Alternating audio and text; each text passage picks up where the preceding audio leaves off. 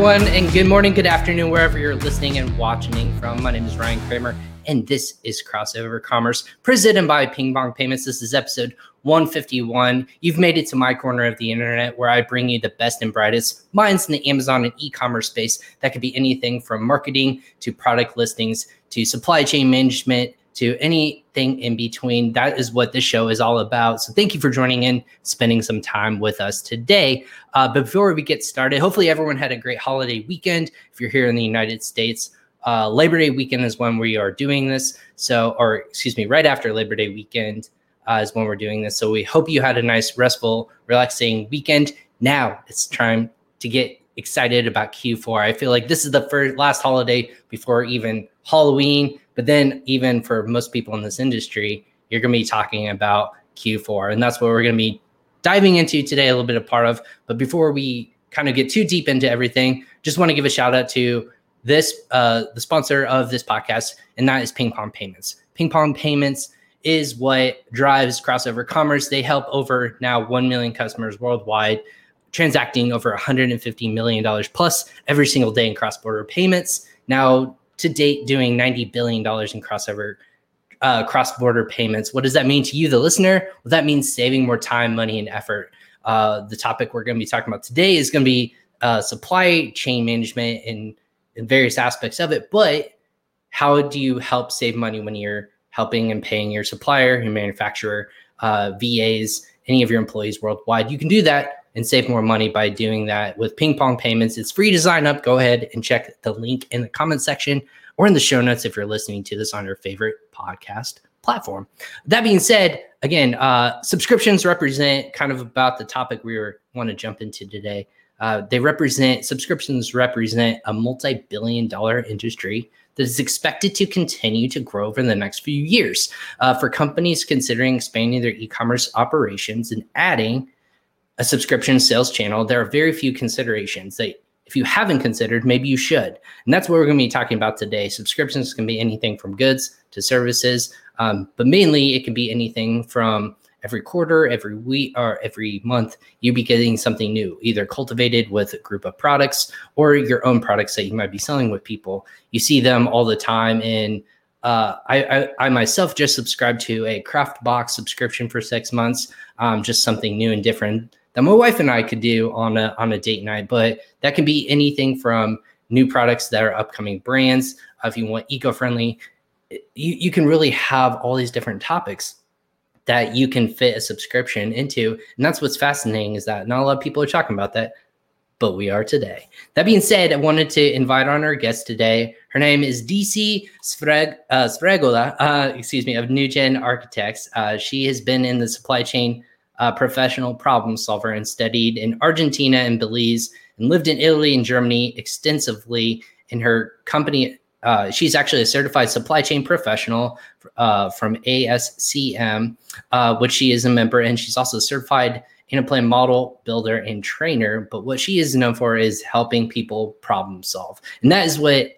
If you're a listener to the show, I always say supply chain management is always a puzzle uh, it takes a, a puzzler. It's a puzzling situation, but it takes a person who can see different topics and put all the pieces together. So it's streamlined. You save time, money, and effort, and that's what we're going to be talking about today. So without further ado, I wanted to make sure uh, warm welcome to our guest on Crossover Commerce, uh, DC. DC, welcome to Crossover Commerce. How are you? I am great it's good morning for me also. Good so, morning. Yeah, I was going to say it's early side, afternoon for me. on my side. That's right. Because you're joining us from New Mexico. Las Cruces, New Mexico. There you go. See, how many people that is. I was going to say, so it's in uh, the what western part of New Mexico, closer to North, California. Southeast. It's northeast. No, excuse me, southeast because Texas is here. I'm like looking mm-hmm. at the map. This is Texas. This is New Mexico this is the border of Texas, and Las Cruces is down here. Like okay, so southeastern part, closer yeah. to Texas. Gotcha. No, interesting. Well, thank you for joining us today. You you have such an extensive background in this uh, in this area and industry, but uh, you're with your own company right now, correct? You're the co-founder, but we'll kind of walk us through why do, why get into this space. I, I personally know the story, and I asked you about this when we initially talked. But for those people who are out there and listening to this for the first time, uh, why get into supply chain management and kind of where, why did you get into this uh, space uh, yourself? Yeah, definitely. Um, I am happy to answer that. And I love talking about this um, because I think that supply chain is very much a space that doesn't have a ton of new blood and a ton of representation um, from people who don't fit the traditional profile um, of what a supply chain practitioner looks like. So, whenever someone asks me, I always love to tell the story because I didn't necessarily fit that mold. It was never something that I thought, oh, I'm going to go into supply chain management. Um, so, I actually went to school um, very like liberal arts focused, um, ended up getting a degree in uh, Spanish linguistics and literature and then from there i went into sales and marketing. Um, so that's what i was doing in um, in italy. I went into public relations for a little bit. And then from there um, did some sales and marketing. And then i also did a stint as a flight attendant for delta airlines. Really? So, okay. So so that was um, you know kind of like a piece of customer service. One thing i will say delta has in a very robust, very good customer service um, training. I will not, you know, put any absolute statements to say Delta is the best airline because I'm sure someone will disagree. But having gone through the customer service training, a lot of that is what I fall back on when I'm working with clients. Um, so, uh, anyway, 2016, um, I decided to go back to school uh, for industrial engineering. So my dad is actually um, an engineer. He's doing his PhD right now in electrical engineering. Wow. And yeah, I don't know why he would ever want to do that. um, but he really tried to get me an undergrad to like go to engineering. Like you should do engineering. You're really good at it. And I was never good at math. Um, so I steered clear of math and physical science, etc. Um, and then yeah, like I said, in 2016, I decided, okay, let me see what my dad was talking about when he said that I would be good for engineering.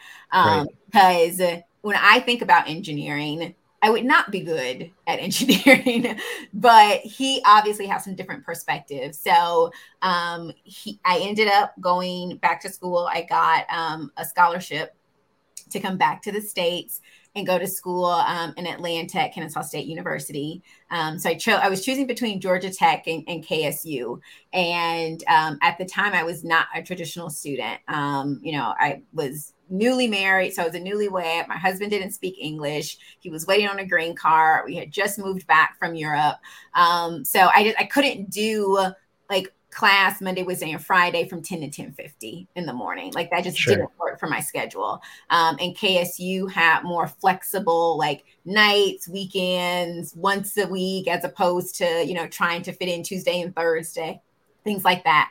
Um, so I ended up going to KSU for industrial engineering and started working um, for a logistics company, a 3PL um, mm-hmm. that focused on the small and medium business space. Uh, so that's when I first got my first dose of like logistics, transportation, um, the enormous cost that it is on the P&L, um, that line item, and warehousing and pallets and containers and, you know, lanes and, and all of that. And it was very interesting, um, you know, kind of going back to your point of the puzzle they're so like you're trying to optimize so many things. You want to minimize this but maximize that and your your constraints are here and but you can't do this in this way. So it requires a lot of just you know okay where can i put this? Where can i put that? You know kind of mm-hmm. thing.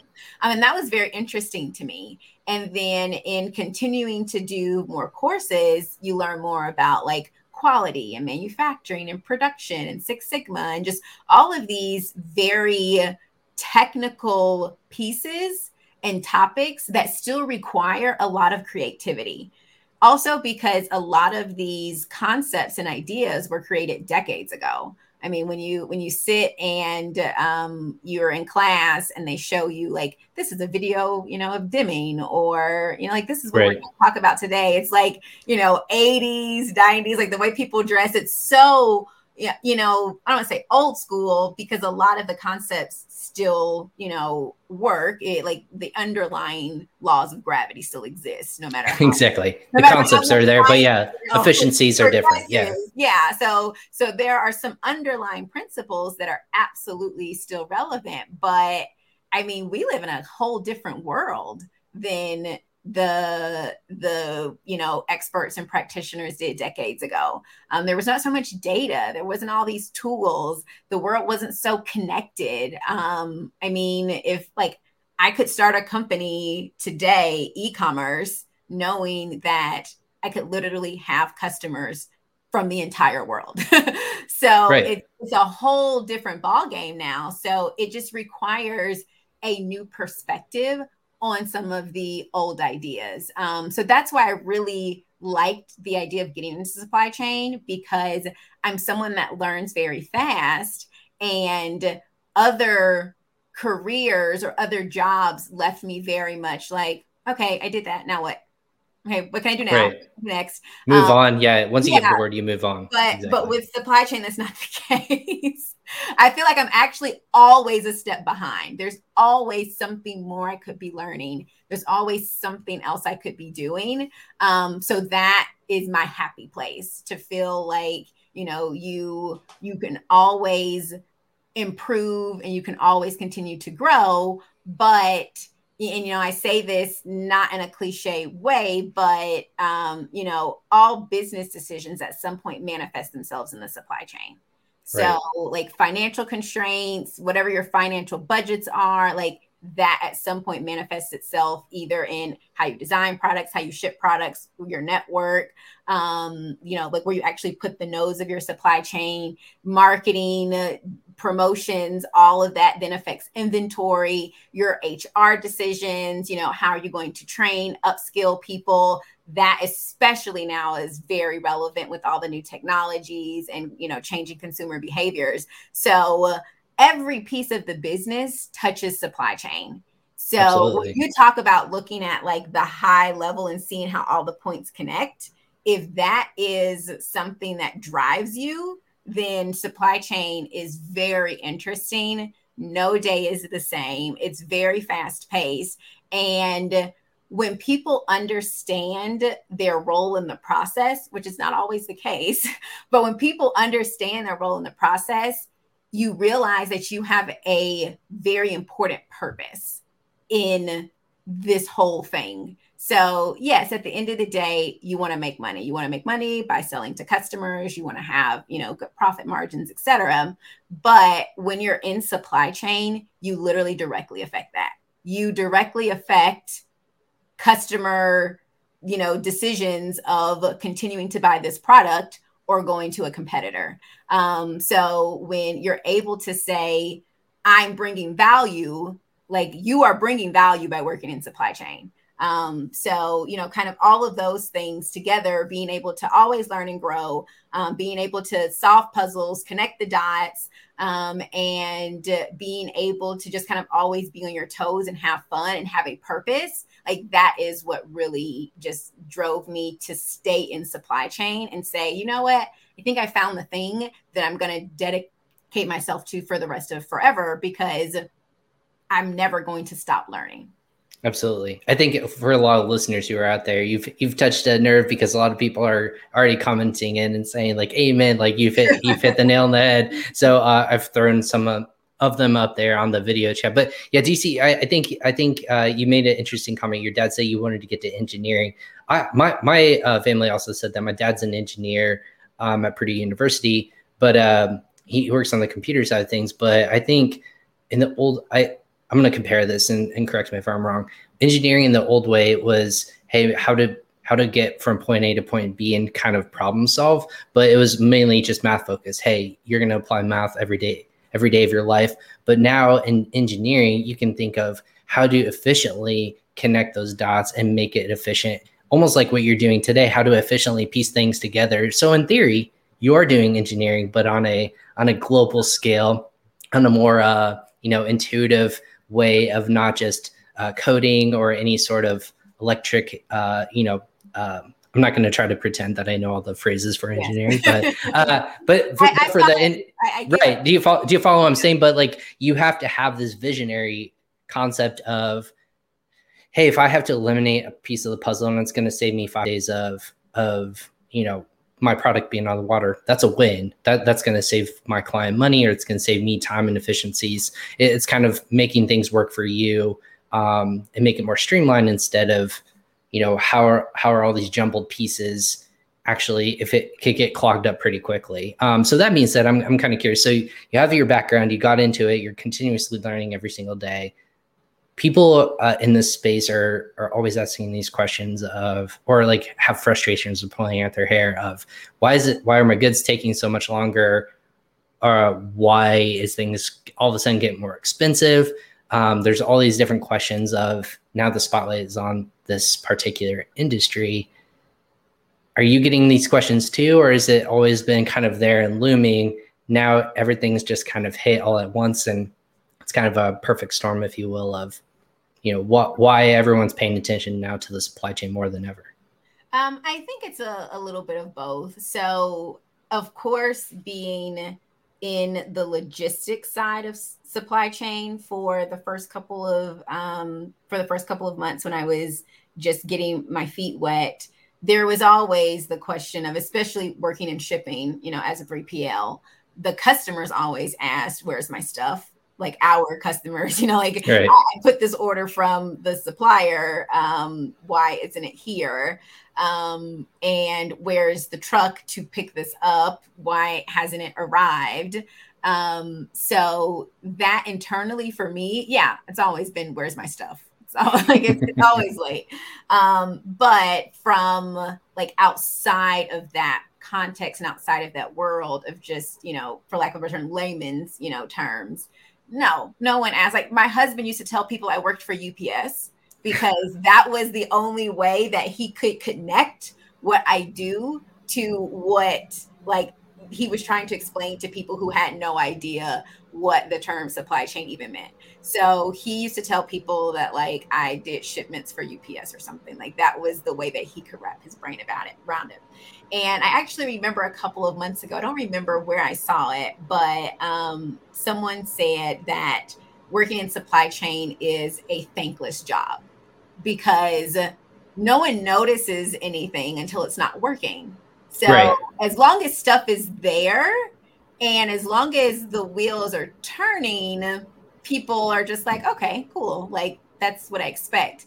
But the moment that stuff isn't where you think it's going to be, that's when the spotlight comes on and is where is all of my stuff?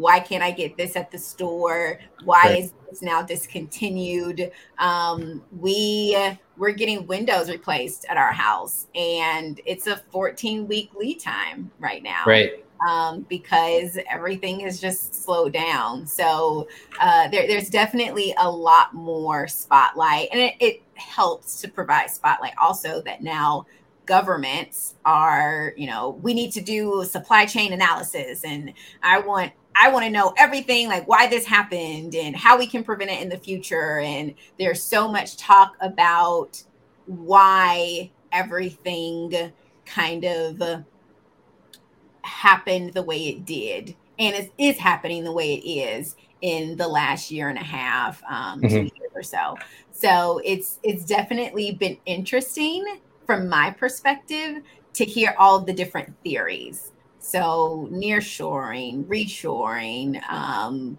no, people have said that's not going to happen. Like, or by this time, we're all connected. You can't even think of how long it would actually take to, you know, change suppliers and manufacturing. And there's just so many different pieces, tariffs, and, you know, um, just geopolitical things. Um, and then aside from just, you know, people being at home and not necessarily wanting to go and and work in factories and warehouses in the way that they used to. Um, so it's it's one of those things. I was actually literally just thinking about this yesterday.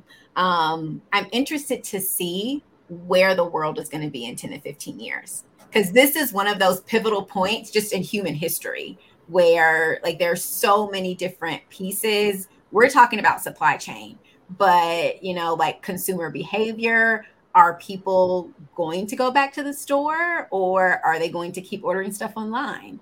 Um, sure. Are companies like what's going to happen to commercial real estate? You know, are companies going to still be leasing office space or, you know, are they going to have these different hybrid work environments or remote only? Um, what is it going to look for school and for families now going forward? Like, this is a pivotal point, not just in supply chain, but like everywhere so I was just thinking, like, I'm really interested to see where everything lands, you know, in the next 10 to 15 years. Right. I, it's it's one of those uh, this compare and contrast. I think the meme or online. I love I love me a good meme. Uh, I'll, I'll say this DC and say uh, if you looked back to when you were born, like I'm 32. I just turned 32 yesterday. So uh, you look. Oh, thank you.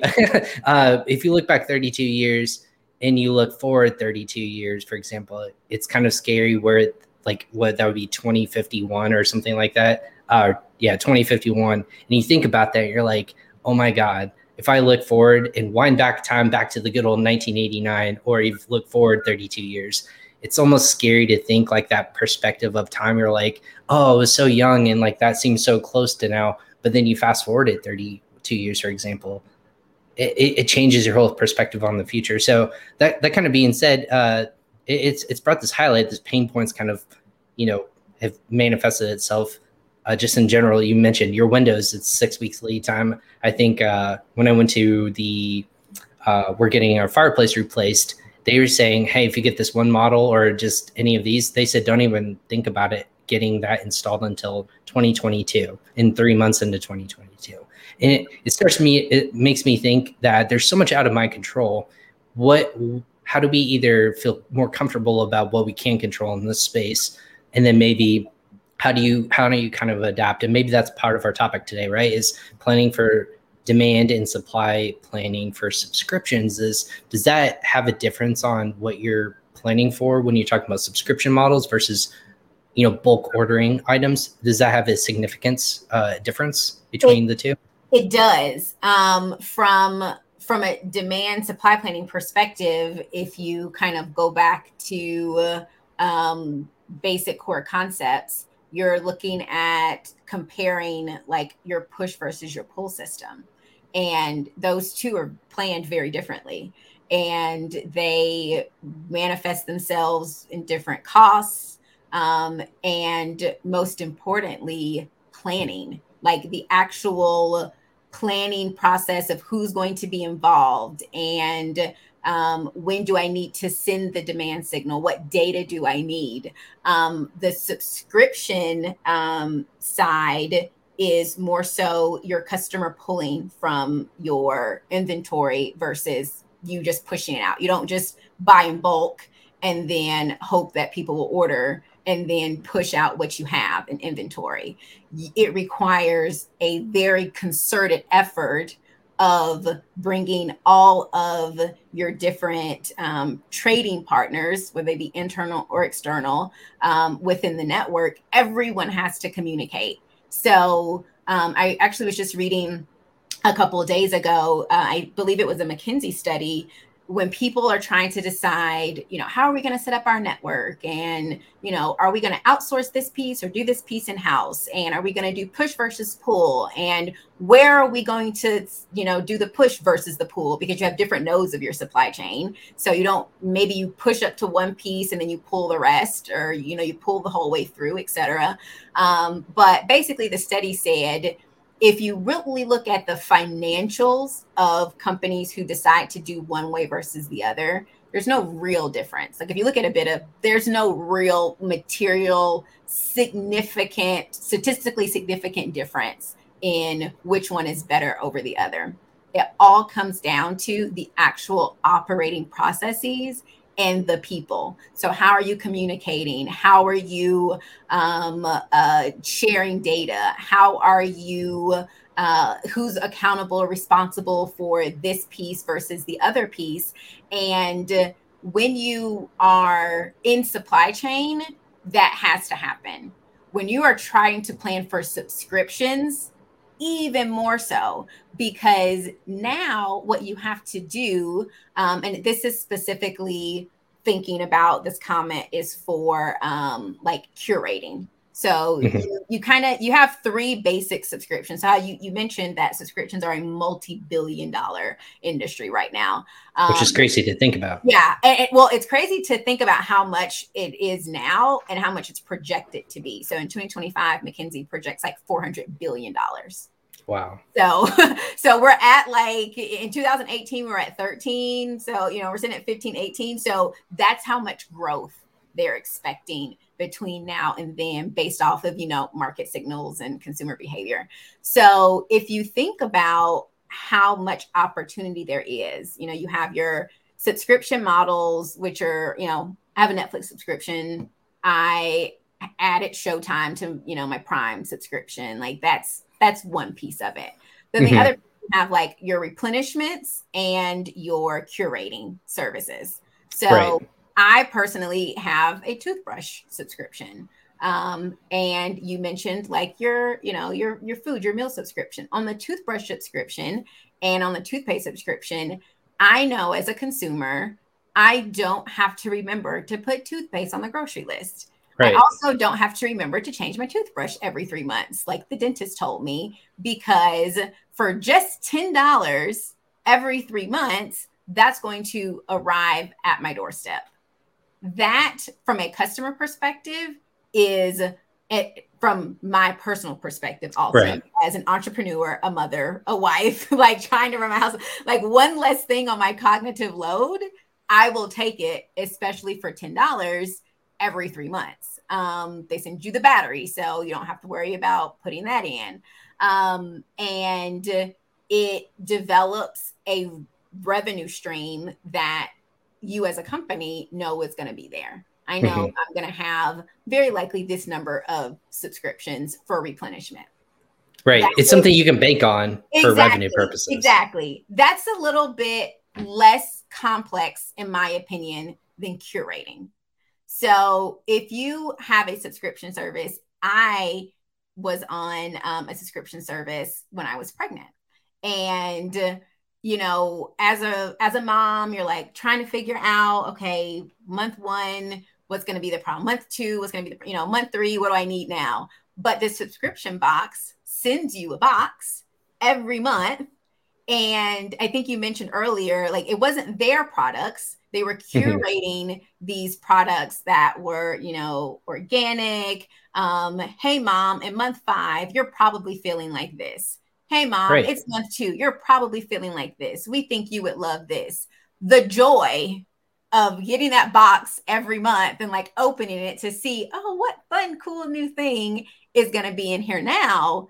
That is a very good experience from the customer perspective but what does that mean from the company perspective? There is a lot that goes into me opening that box and being so happy with everything that's in it. And even saying, oh, this thing, hmm, maybe that's not as, you know, interesting of what I would want, but everything else in here is so cool that I'm going to continue the subscription because you then have to invest in your curating team someone's got to have a pulse on the market. It's like having a buyer. You know, if you think about retail and who's deciding what's going to go in the Nordstrom rack, um, you have your buyers. I have a friend mm-hmm. who was studying that in school, and honestly, until like two weeks ago, I never knew what her job was, like what she was trying to do. And I was like, Rachel from Friends, guys, come on, like, that's so easy.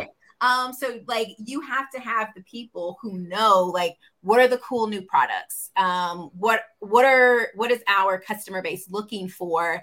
How are we going to continue to include things in this box to keep our customer base? So, you know, you were previously maybe focusing on how do you get new customers, but customer action is very expensive every like if you've been in sales and you've done sales training they always tell you it's least it's it's less expensive to keep your current customers happy than to have them leave and try to get new customers. Mm-hmm. So churn and like subscription cancellations, I think they're like 40%. So that's actually kind of high. So you have to continue to always be on top of understanding the customer experience and curating that experience when you curate your box of whatever you're sending. So you have to have the data inputs from the customer, like they provide qualitative inputs to say, hmm, I didn't like this. Don't send me this next time. Um, mm-hmm. But you also then have to have a system to take that information from somewhere. So you have your customer service team that will gather that data, but then from there, you have to actually do something with it. So right. you have to have a communication process to then say, okay, thank you for that input, customer service team. Now marketing or curation team you know these are the inputs that we got from customers last time around. Or product yeah product purchaser yeah, don't buy exactly. this line ever again because no one likes it or no one wants to purchase it. Exactly. in theory i think there's a good yeah a good example of that would be i think stitch fix just as a, a soft goods perspective of they ask you all these different quizzes like they prompt you what are your style? Like what do you like? What do you not like? How often do you want um, your your curated box. And again, they base it on seasonality. If you have upcoming events, they keep it kind of fresh in that aspect. But once the, if you they they reward you, I say reward you by keeping more of your product of their product that they send you than saying I just want one you know set of shoes and a belt or something like that. When you buy more, you're rewarded with more of a discount, and it's actually more cost prohibitive to keep everything and not have them send it back because again the shipping and cost logistics to send things back it's more expensive nowadays so they're trying to get you to spend more but also keep more so but curating knowing what you're keeping knowing what you like how it fits you things like that you're constantly giving that feedback back to your product team saying so hey maybe turn yeah. have to also give that feedback to inventory and the supply team because right. you don't want to stitch fix stylist, you know, using Stitch Fix as an example, you don't want a Stitch Fix stylist to get a consumer profile and know that this consumer wants these items or these types of items and it's not in stock because right. then you you send something that you know they're not going to keep for the sake of just sending something because what they really want is not in stock um, right. so you have to you know again that communication that planning this is not something you can do in Excel depending on the number of you know products the number of customers. As you continue to grow you have to think about the automation and the technology. And the reason why i actually got into working with companies and startups that do subscription services and that do kind of like rental services. You talked about keep. Um, there's actually a metric when you're doing subscriptions and you're planning for, you know, demand and supply. What's your keep rate? in this particular item? What's your keep rate in this particular product family, pants, shirts, dresses, whatever it is, um, or success rate? You know, depending, you can. I've, I've heard it called two different things: keep rate and success right. rate. Um, but you start to plan different metrics. So if you are going to plan those metrics, what is the data that you need to actually calculate what that number looks like? And then at that point, you have to decide, you know, what's our break even and where are we actually profitable because like you said if people are sending it back then we're not profitable because we've paid to send it to them we've also paid to have it sent back to us. And then you know also from an environmental perspective you want to also stay on top of that you know what i mean? It, it's one thing to say yeah i'm just going to sh- you know ship stuff back and forward i don't care about the money but then you know you get into emissions and you know wanting to be carbon neutral and things like that. And the customers that have the extra cash for these types of subscriptions care about that kind of stuff and i know that i personally have seen a big change in subscription services um, that do the meal planning, the cooking. I remember a couple years ago when I first got my box, it was full of just stuff. There's just so much stuff. And over the years, they've started to find like biodegradable packaging. Mm-hmm. Um, there are all these instructions on how you recycle this piece of the packaging. You know, rinse out your plastic because some things have to be in plastic for the right. table. They have to be in plastic. So rinse it out, recycle it. Don't just throw it away. Um, this like ice, it's what keeps it cool. It's not dry right. ice. It's a non-toxic gel that you can dump into the trash and then you recycle the actual plastic. Um, so that has changed a lot over the the year. So you also have to consider, you know, your packaging. One thing that I didn't like about the um, about the the curated box for when I was pregnant was like just the random like it's cute you open it but it's like tons of just confetti. And it's like right. like, the straw or yeah, yeah, it's almost like it's easter and you have all that. of this? Because now i have to like I, I remember going to the trash can like this hoping that like none of it would fall out. And it always make a mess when you try yeah, to dump it somewhere, just exactly. spit everywhere. So, so those are the types of things that you also have to start thinking about because again, you want that consumer experience to be, oh, this is fun. I can't wait for my box to get here. What's going to be in it this time? But you also don't want them to feel like, okay, what's all this packaging? Why is all this plastic? You know, how do I recycle this? Um, if I send it back because they didn't like this product, you know, there a lot of times their instructions it just says use this box send me back. You know i mean? They don't get another box just use the same thing. Right. Um, but there's just from the packaging to the curation teams to these new data points that you need the technology like really excelling in the subscription space re- requires a lot of investment in people and processes and systems because if it's not right, you will end up bleeding money. Like it, but you end up bleeding money um, because to your point, like you you give more discounts, people buy more stuff, but at some point there's also a break even on that. Um, right. And I, you know, you see it all the time now if you go online and you can spend $25 to buy this one time or you can spend $23.50 and do a subscription. Um, but a lot of times those cancellations are so high because like, oh, I just I just wanted the discount, you know, right now for a couple of months, but now the experience isn't really what I expected it to be and I'm not getting my money's worth for keeping this around. That happened right. with, with, my um, meal kit subscription. Like after a couple of months, the meals were just, you know, repeated. And we were getting these subscriptions because we didn't want to repeat the same meals that we were already cooking at home. So you have to stay on top of that. And um, it's not just like I make blue pins, people are going to order blue pins it, it's a it's a lot more nuanced. Um, so if you can do it well, it works out great because you don't have to worry about that customer acquisition cost. You don't have to um, like you get your steady revenue stream.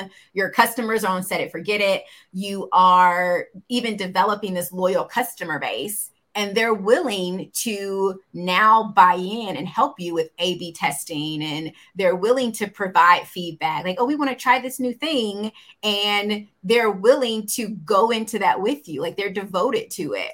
Um, so it's it's great for both sides but you also have to put in the work because even with Amazon, Amazon is allowing you to do subscriptions now, but you have mm-hmm. to be able to ship to all 50 states plus Guam and Puerto Rico and you have to curate everything yourself.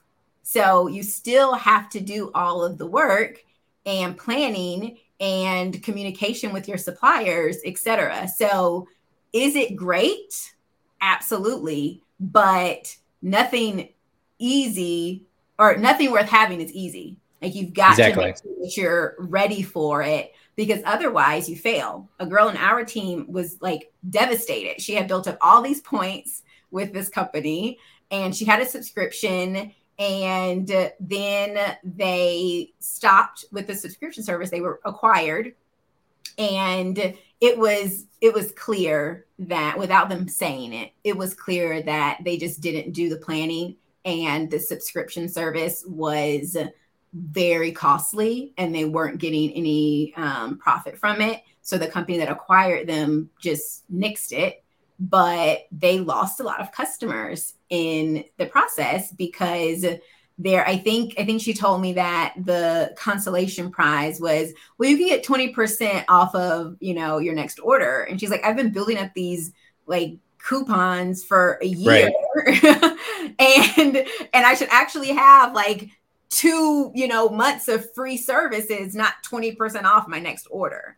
Um so you can you can you know fail as as quickly as you can succeed if you don't do the investment up front of getting the processes um, in place and making sure that un- everyone understands their role in the process. Because you need to like me upstream i have to understand how this is being used downstream to make sure right.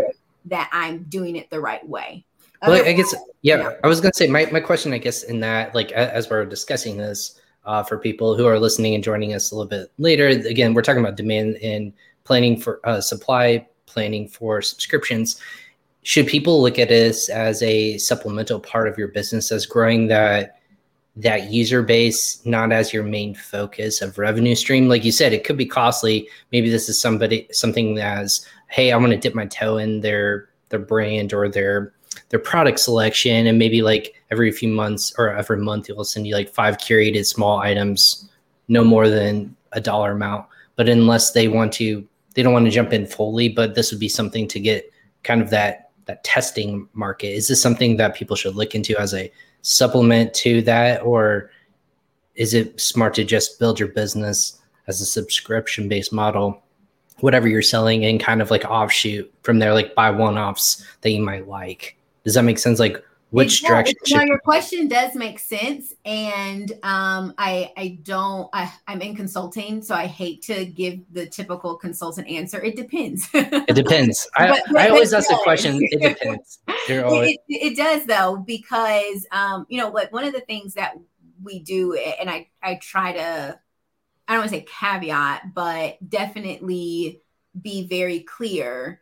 Nothing that i ever say is like I, I, don't ever want people watching or listening to go start doing that thing because sure. it very well could not at all be relevant to your business. And you should not do something just because everybody else is doing it.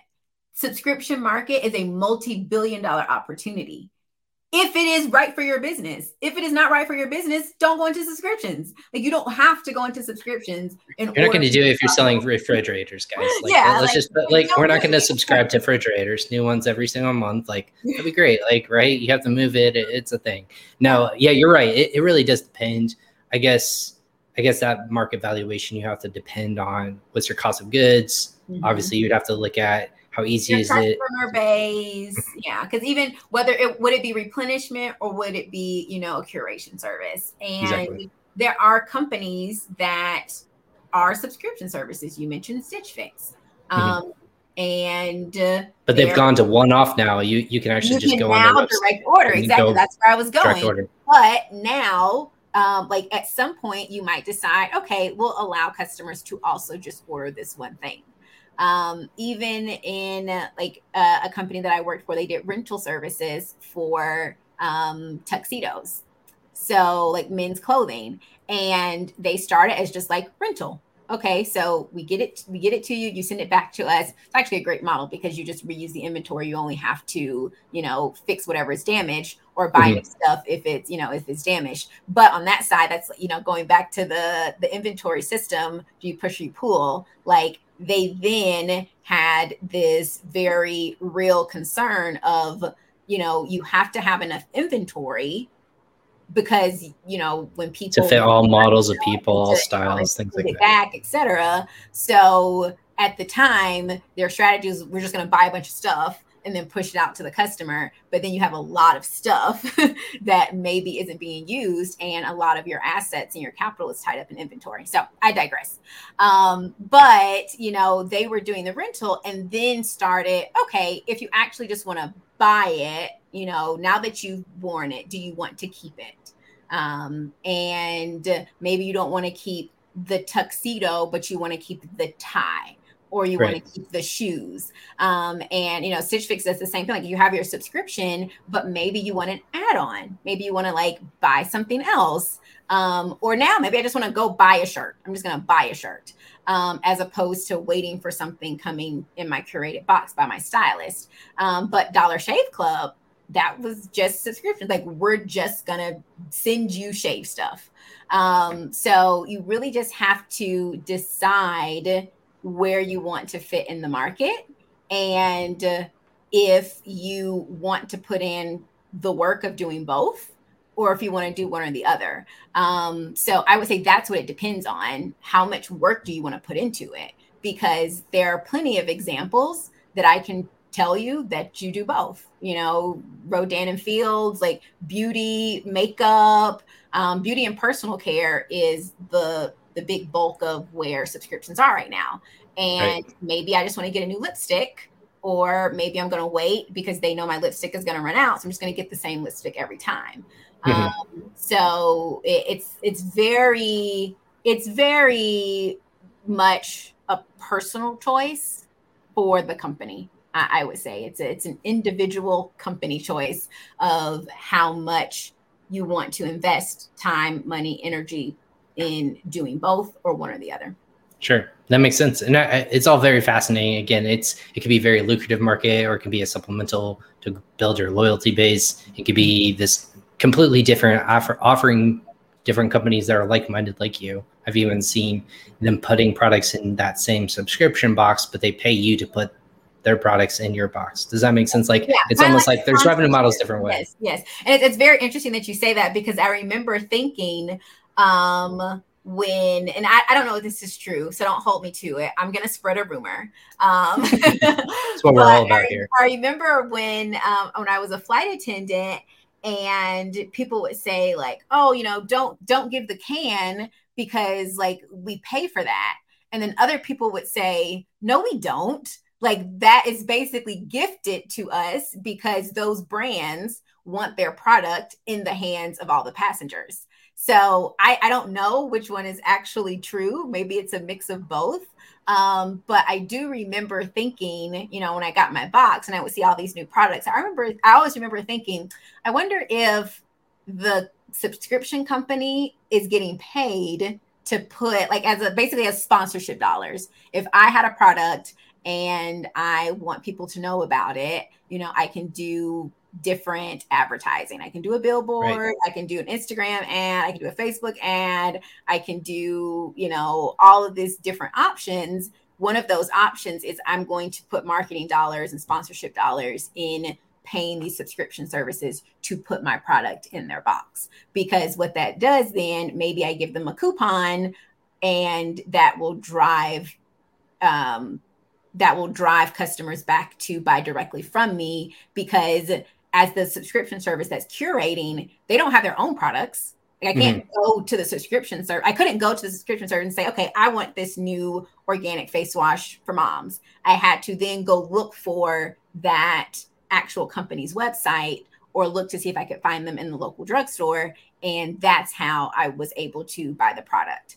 Um, Absolutely. So, so yeah, very good point. Um, lots of different business models. But you can get paid to even, like I said, the coupon code, they might say like $50 off, knowing that that coupon code only represents from that business, right? If they, instead of a product, they can say like $50 off any of our products. You go to their website, you put in that code. Oh, I know for a fact that my marketing dollars worked because Exactly. We spent anything of just put a code on a piece of paper. Now people are spending, you know, maybe 25 less percent on our products, but they're still buying our products that they might not otherwise. Again, it's a it's an ad spend, it's a marketing spend in some of those boxes. Um, you can get creative and say, hey, learn about our our goods and services, and if you are a fan, you get you know additional uh, discount, or if you haven't, you're acquiring that customer essentially just through a, a piece of paper and a subscription box. So there's all these kinds of nuanced marketing, like we talked about, you and I are marketing uh, minded people, how to get people to buy directly from your website to gain access to them, knowing which outlets are working. It, it all kind of works together. Um, we did have a quick question. Um, I know we're already at the, close to the top of the hour, uh, DC. So um, we did have someone from a friend of the show who asked, uh, wouldn't push versus pull, and this is going back to our you know uh, supply demand uh, questions would push versus pull just have a different risk uh, have a different risk factor which pull based being based on current demand Yep, absolutely. That, that is that was 100% um, true, especially with pull being both based on current demand. So, um, in in any sense, you want to make sure that you are forecasting demand. Um, but a lot of times, if I think about like a push system, um, specifically what comes to mind is like you know lot for lot ordering. Every every two months i'm going to order 6000 units because that's just what i do. You can't do that with a pull system because then you like it just doesn't make sense. Um, so what you're doing is forecasting the demand it's, it's more it's more closely related to just in time. How much right. are people going to ask for next month based off of, or two months, three months, whatever, is based off of my lead time that it takes me to get this product. And that's how much I'm going to order. So, of course, yes, you risk that people want more, you don't have enough, so you stock out, um, or that people want less, you have too much, and then you have to figure out what to do with it. Um, so, you might put something on promotion to try to get rid of that inventory. Um, but with a pull system, like we talked about, it requires a lot more organized supply and supply sales and operations planning process. I don't want to. Is that more your? Go ahead. I was going to say, are you? Is that more of what you're seeing? You're seeing a lot more um, smaller based quantities uh, more often that are being requested from their suppliers instead of like big bulk orders saying I'm at twenty thousand units yes. more more often that trickle effect if you will mm-hmm. because you because you have to you have to weigh um you have to weigh the holding cost with the shipping cost and the value of the inventory and how much of your capital is going to be tied up um, but also wanting to meet customer demand so you might hear like service levels um, is is a is a metric that might end up being um, tracked a little bit more often and it just requires a lot more true cross-functional collaboration. I say S&OP sales and operations planning, but also kind of like, oh, I don't want to say it because there's there's a lot of room for opportunity to interpret what that means. Um, and it's also not, if I think of sales and operations planning, and when I talk to companies, it's you don't really hear that term and see those processes in motion or even the idea at some of your smaller businesses. Um, for whatever reason, a lot of small businesses reserve those types of processes for big, large enterprises or mm-hmm. companies. But the underlying value of the process is the same whether there are four or five people involved, or 400 people involved, or 4,000 different actors across the globe. The underlying processes are the same. So yeah, there are risks and you know um, pros and cons for both systems, absolutely. Um, and again, like I mentioned, you normally will have some type of hybrid system. Um, most companies have a mix of push and pull depending on you know the point of the supply chain. So vendor raw material supplier um, maybe you're manufacturing maybe not. Um, and you know even in the case for um, you know certain companies like you might have you might sell other people it's like the grocery store i sell kellogg's brand but i also sell my store brand Mm-hmm. So I have to also plan my manufacturing as much as I have to plan orders from Kellogg's. So, you know, it, again, it's always, it depends. and you have to weigh the investment that it takes, the inputs and the outputs, et cetera, because it requires a lot of advanced reporting to do it well. And that advanced reporting requires a lot of data. To get that data to a point to where it's actually usable you need a lot of systems like actual technology tools. Um, so like you just keep going on and on. You need more you need more you need more. So then does your total cost of ownership justify making this decision to go into this market or to offer you know in addition to my subscription we're also now going to do direct order. In addition to my direct order, we're now also going to offer a subscription. Um, so, I mean, that's that's one of the things that I find the most interesting with our clients and what we do is that business case development and ROI analysis. Um, because it allows me to be very methodical and how we talked about previously, like engineering. There, you are taught as an engineer to think very step by step. I feel like a lot more critical thinking and taking those concepts and applying it to business, which tends to be traditionally a lot more, oh, gut feel, mm, how's this going to go?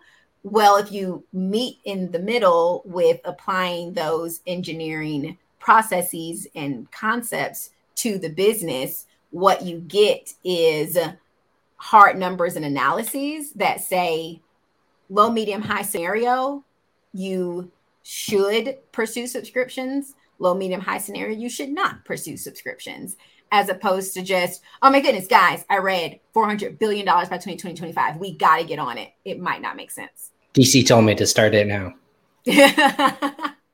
well, I was, yeah, with that being said, so I guess like with the few minutes we have left before the top of the hour, uh, what would you tell a client that's asking you, DC, um, what should I focus on for the rest of the quarter the year going into 2022? Is it diversifying and trying something new like this? Uh, maybe going to subscriptions, or um, how do they look at their numbers and know that they're ready potentially to dive into it? Um, how do you look at the numbers and know? Um, that's a good question, and I don't think that I have just kind of like one standard answer that. I can. It's almost like a you know when you're ready. Well, it's not. It's not you know when you're ready. Um, but you know, first of all, is is what you're doing already now. And I, the assumption is that you have a business, not mm-hmm. that you're like sitting and saying, DC, should I start a business? like right. the, the, idea Two different things. Assuming that you already have a business. Um, well, before you do anything, the first thing that I would say um, like even aside from the business analysis of should we invest in subscriptions or if you're in subscriptions should we invest in you know some type of direct order um, to diversify? Is what you're doing now profitable and repeatable? And going back to those no mi amor no puedes. Ya lo comiste la vitamina para hoy. Okay. Ciao um, so he just asked if he could have a vitamin, but he already had his vitamin. Oh, there you go. Well, hey, that's a nice thing to ask. Can I can I keep myself healthy, mom? I can have another vitamin. Um, but um, but yeah, are are your processes repeatable? Are they standard? Does everyone know what they're doing? Because if people don't know what they're doing now, they don't know why they're doing it now, and you throw in another mix, then it's just gonna be even messier. So if you want to consider diversifying and adding on this additional sales channel or revenue stream in Q1, then what you should do in Q4 is that piece of it. Like start documenting your current processes. How are the like what's your current state versus your ideal state? Um, and I like to tell my customers to use the SIPOC um, framework, again, kind of going back to like your more technical stuff, use a SIPOC framework. So your supplier, your input, your process, your output, and your customer. Um, and, you know, what, who is giving me this information? What is the information? What is now going to happen that I'm going to do with this information? What is the output of what I just did and who is going to consume that?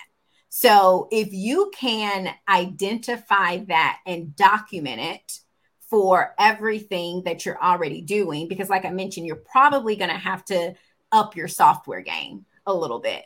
And if someone's going to come in with software or a developer, they're going to have questions about what inputs and outputs are, what business process am I supporting? And you have to be able to give them something so that they can look at it and say i need to develop this system or configure this system to support this business process. So document your processes um, make sure that everyone understands see mi amor make sure that he just needs to be acknowledged. That's okay. yeah, he, he's like, "Mom, you hit your hour mark." yeah, yeah time to play. Mom. Also, um, but make sure your processes are documented. Make sure people know what's going on, um, and start to look at your systems and your data. If your data is already, you know, a mess, it's not going to get better because you're going to need a lot more data points.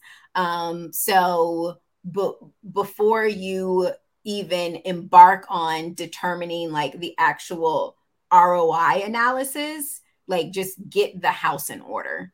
And Absolutely. then because you, you also can't do the ROI analysis if your current data points aren't even if you can't pull a report. They're not correct. Yeah, yeah exactly. you can't pull a report consistently every Monday that's going to show you the same like the numbers, the values themselves will be different, but the columns, everything else is going to be the same every single time. And you have confidence that those are correct because that's a whole separate conversation. I yeah, we need a part two. but do they make sense? so before you can even start to do the ROI and the business analysis, you have to make sure that like the data is in the right place and the business systems are in the right place because um and operating systems, not technology tools, because that's going to help you understand okay, now what are all of the things that I need to buy and what's the investment that I would need to make? Um, even looking at your current team, if we do get this tool because we need it, because it is going to provide better data, well, do you have someone on your team that can interpret that data? So, right. you know, it, it's not just, hey, here are some numbers. It's a lot of fixing things first or getting things in order so that you can then run the numbers and from there you can decide. And that takes a lot more time than you think because you have to do that. Plus, you have to run your business. So right. if you want, well, so, like I was you, gonna say, the whole well, if someone if when, if someone's listening to this right now, DC, and someone's like, I need I need your your help.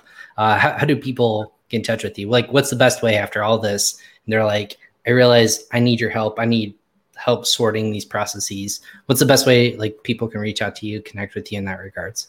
Um, message on LinkedIn. Uh, definitely a message on LinkedIn um, or just email me. Um, like our URL, it's dc at newgenarchitects.com, just my name um, at the email. Architects, we build and engineer processes and systems, not buildings and bridges. there you go. Uh, but uh, but yeah, so it's newgenarchitects.com and just DC at Newgen Architects. I'd be happy to, to, talk to no regardless of where you are. Um, it's it's very interesting stuff for me. So um, I, I do like to make time regardless. Well, like you said, you client, you, you have clients, but you also, you consult as well. So, uh, which is super fascinating. This is the space that I'm always like back here. I'm just like, I'm going to listen the whole time. I, this is not me talking anymore. This is me listening, writing mental notes because it's such a fascinating, no matter which path you go down, it, it's always going to yield so many different factors like data points. How do you ebb and flow with different things? There's so many things. It's so fun there you go. Well, that that's yeah, exactly. Supply chain is so fun. Um, but I mean, I really want to drive home that like research has shown has shown it's not what you decide to do, it's how you decide to do it. So you can decide you want to do one, you can decide you want to do the other, um, but you have to just make sure that everyone knows what's going on, the business process is understood, and the communication and collaboration is happening to make sure that whatever you decide is actually executed in a way that makes sense. Absolutely. Well, thank you so much for hopping on today. Again, now friend of the show of Crossover Commerce. I'm, we'll have to have you on just to, to talk part two and three and just go down these rabbit holes. Like I, I promise we wouldn't go down, but uh, there's just so much to there's so much to go through and to always kind of keep, like you said, learning and stay in front of it. It's almost impossible to do, but hey, you're one of those few people I think that that could handle it. So thank you yeah. so much for hopping on Crossover Commerce today, DC. Uh, it, it was very fascinating as always, and uh, thank you for the time. I know with the little one running around, it's always tough to to step away for this long. So I appreciate the time. No, I appreciate you having me. I, I thought we would get through it. Um, we were there. We're almost there. Well, well, he he he made an appearance. He made it. Yeah. no, it's okay. Well, I appreciate I appreciate it as always. Uh, always having uh, surprise guest appearances is always nice on the show. So thank you so much again for your time, and uh, we'll have to connect again here shortly to part two or three here going into Q4 2022. So thanks yes, so much. Always happy to come back. Thank you. thanks, DC. Again, thank you again for everyone else who hopped on and listened to Crossover Commerce. Again, this is my show, my corner of the internet, as I like to call it, of the best and brightest in the Amazon e-commerce space. Again, we talked uh, logistics, subscriptions. I think that my biggest takeaway is going to be uh, this can be a big supplemental part of your income, or it can actually be a big focus. We talked a lot about a lot of brands and businesses who uh, make this the number one component of their life, but uh, it might be a little bit difficult to forecast for um, supply and demand. It could be something that you can have as part of your baseline and know what to expect um, on a month to month basis, but it also can be something that can be difficult for how do you keep it fresh? How do you use the data points to help build customer loyalty, brand loyalty, product um, cultivation and innovation? All these different things you can learn and grow through a subscription based service. So, um, that being said, and you're ready for that part of your business, go ahead and you can give uh, DC and her team over at New Gen Architects a call or an email, connect with again. Uh, all the all of her contact information is going to be on the show notes below. But if you like what we hear, you heard today, or if you liked what you uh, saw, go ahead and, of course, give us a big thumbs up on all of our different platforms. Uh, you can, uh, as you can see, if you're very familiar with the show, I have lots, lots of cool little graphics now. You can add to add to the streams, but give us a thumbs up on all of our social media platforms on this episode specifically on YouTube, LinkedIn, Facebook, or uh, Twitter. Or you can, if you're listening to us, give us a thumbs up as well on your favorite podcast platforms. That being said, I'm Ryan Kramer. This is Crossover Commerce. This is my corner of the internet. We'll catch you guys later this later this week. Again, we'll be live again tomorrow. Just a quick little uh, uh, little teaser, if you will, of how a million dollar brand becomes a $10 million brand with Chase, uh, Clymer of Electric Eye. We're going to be talking with him tomorrow live on all of our social media channels. So if you like what you have to hear, go ahead and tune in and ask your questions. But other than that, my name is Ryan Kramer. This was episode 151 of Crossover Commerce. Take care.